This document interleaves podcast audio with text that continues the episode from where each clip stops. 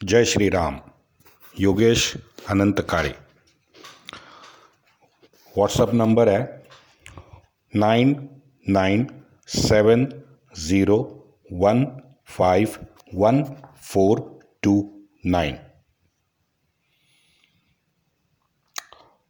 दोस्तों, दो चार दिनों से मेरे पास कुछ वीडियोस आ रहे थे ट्विटर के माध्यम से फेसबुक के माध्यम से।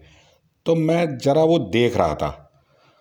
तो देखते देखते एक छः सात वीडियो पाँच फरवरी के आए हमारे हरे पड़ोसी के, जहाँ पे वो कश्मीर दिन, वो पाँच फरवरी को हर साल मनाते हैं, हर साल फिर रोना चालू कर देते हैं, उस दिन रोते हैं, जम के पैसा खर्च करते हैं, जम के चिल्लाते हैं तेरा मेरा रिश्ता क्या? ला इला इल्लल्लाह। अब इन्हें चाहिए कश्मीर। तो कश्मीर चाहिए, लेकिन इनकी स्लोगन होती है, तेरा मेरा रिश्ता क्या? ला इला इल्लल्लाह। अच्छा चलो भाई, पाँच फरवरी आप मनाओ। दूसरी चीज़, मैंने वहाँ पे लोग कह रहे थे कि कि भाई, ये हिंदू तो हमेशा से ही कायर होते हैं। लड़ना बिड़ना तो उन्हें आता नहीं है। तो एक ना एक दिन इन हम लोग श्रीनगर में बैठ के गाय काटेंगे। हाँ ये उनकी ख्वाहिश है। तो फिर मैं थोड़ा सा अचरच में पड़ गया। मैं बोला कि यार चलो देखते हैं ज़रा, क्योंकि हमें राज तारंगिणी से आगे दो चार कुछ चीज़ें हैं जो हम कश्मीर के बारे में जानते हैं।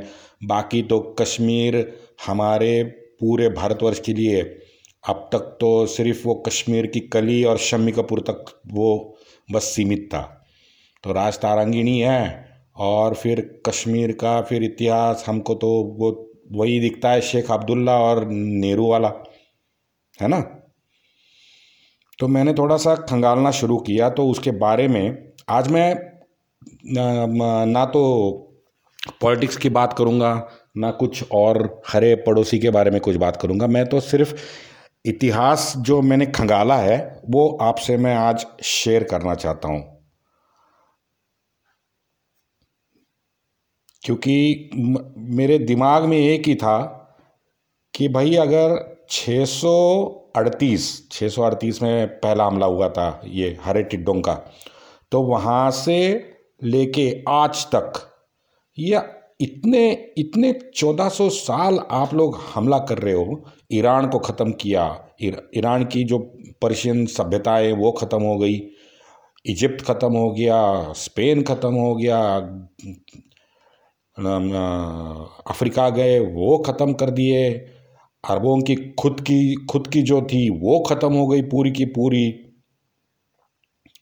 लेकिन भाई साहब ये आज चौदह सौ साल भी आप झगड़ते रहो, मारते रहे। ये सत्तर परसेंट हिंदू अभी भी यहाँ पे क्यों है? हाँ? एक शायद उन्होंने जिजिया दिया होगा क्योंकि हम तो जिम्मी है ना है ना? कुफ्र, काफिर, है ना? वो हम जिम्मी लोग हैं। तो भाई एक तो जजिया दे दो, इस्लाम कबूल करो या लड़ो। ये तीन ही ऑप्शन तो दिए थे उन्होंने। तो शायद ये सत्तर प्रतिशत, सत्तर परसेंट अभी हिंदू आज भी 2021 में बचे हैं। तो भाई साहब, कुछ ना कुछ तो फिर लड़े भी होंगे। और हम लोग, जैसे आज हम लोग गर्व से कहते हैं, हम हिंदू हैं।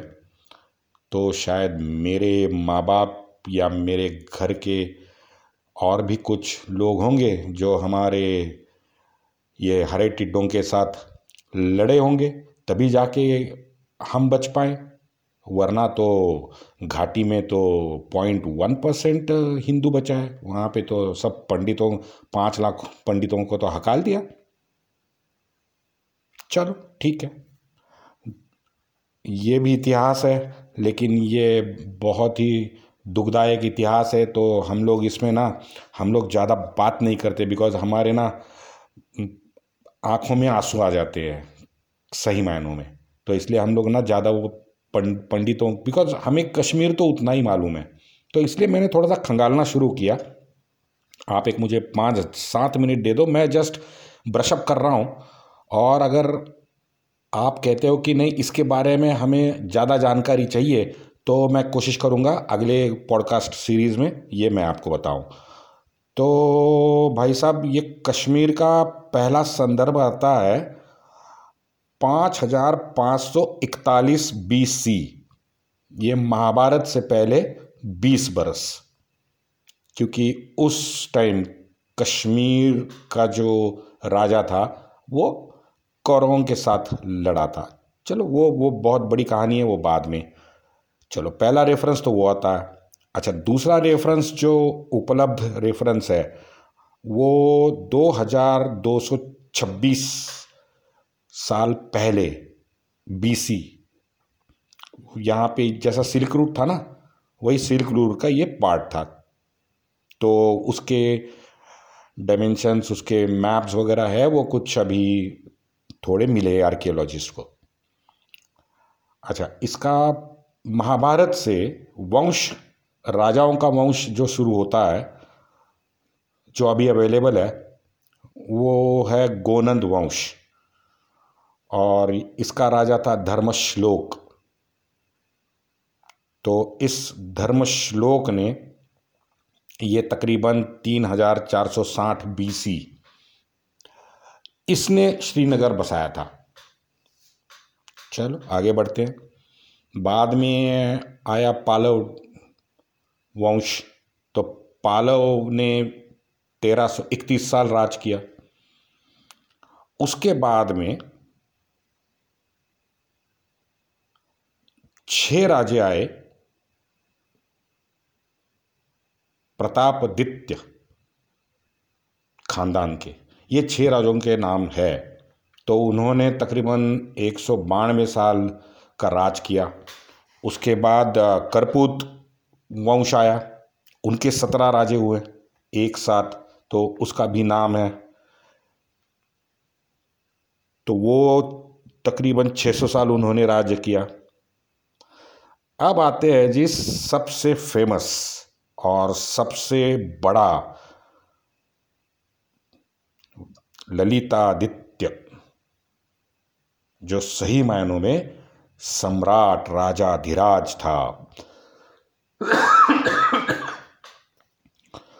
कश्मीर से लेके कोंकण, है ना, महाराष्ट्र में हमारे यहाँ पे कोंकण है ना, वो पूरा कोंकण, गोवा तक उसका ही राज था।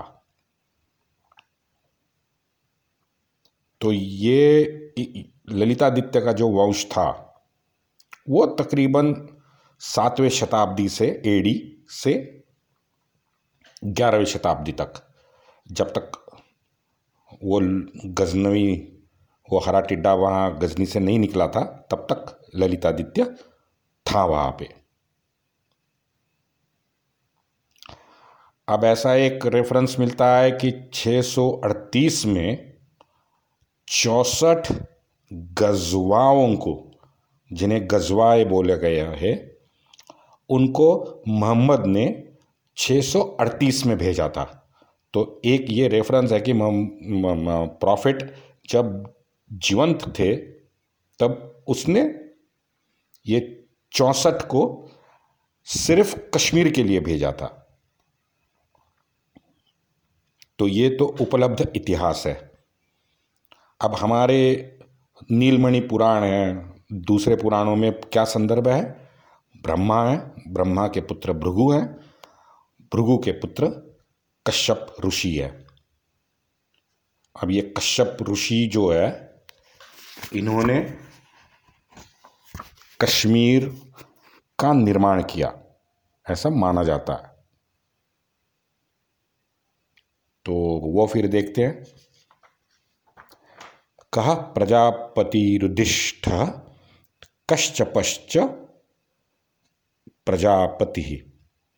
तेनेव निर्मित देशम कश्मीराख्य भविष्यति। ये नीलमत पुराण में इसका एक रेफरेंस आया है कि भाई सर्वप्रथम जो है, ये प्रजापति कश्यप मुनि जो है, उन्होंने कठोर तपश्चर्या की और कश्मीर का ये प्रदेश निर्माण हुआ। इसकी एक पुराण कथा है तो वो फिर मैं बाद में बिकॉज़ वो थोड़ी सी लेंदी हो जाएगी। अच्छा ये ललित ललितादित्य पे आते हैं। तो, तो ललितादित्य ने जब उसका शासन कोंकण तक था तो केरल से चौसठ नमूदरी ब्राह्मण उसने कश्मीर कश्मीर ले गया और वहाँ पे उसने बड़े बड़े मंदिरों का निर्माण किया। अब अब जो जम्मू में मंदिर है महोदयापुरा मंदिर जो है ये दक्षिण से जो ब्राह्मण गए, उन्होंने किया है नंबर वन और नंबर टू ये पेरुमल कलाशेखर वर्मा जो है, ये कश्मीर से केरल गए हैं। तो ये उसने कल्चरल ट्रांस ट्रांसफ़र किया था। सॉरी ललितादित्य ने।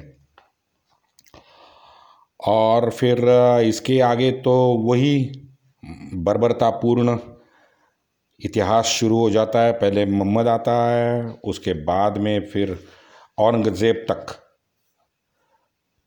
तो सबसे ज़्यादा बड़ा नरसंहार जो कश्मीर में हुआ है, वो ईस्वी सन चौदह सौ चौदह सौ सतहत्तर, सोलह सौ चालीस। ये इसकी पूरी डिटेल है औरंगज़ेब के आलमगीर में। सोलह सौ चालीस में उसने जो उत्माद मनाया था ना उधर, वो उसका पूरा इतिहास है। और 1989 जैसे 83 84 से ही मौलाना घूम रहे थे, ये बिहार और उत्तर प्रदेश के, है ना, मुल्ला मौलाना बरेलवी और क्या है वो अहले हदीस और दूसरा वो देवबंदी। तो ये बरेलवी शायद, नहीं, हन, हनी हाँ हनीफ, हनीफा हनीफा जो कहते हैं, ये हनीफा हनीफा मौलाना वहाबिज़म को बढ़ाने के लिए 83 से वहाँ पे कश्मीर में मस्जिदों में कुरान पढ़ाते थे। और ये फिर उन्होंने जो कुछ भी किया है, वो बाद में अभी थोड़ा सा ऑडियो लंबा हो जाएगा। तो मैं अपने वाणी को विराम देता हूँ। वंदे मातरम।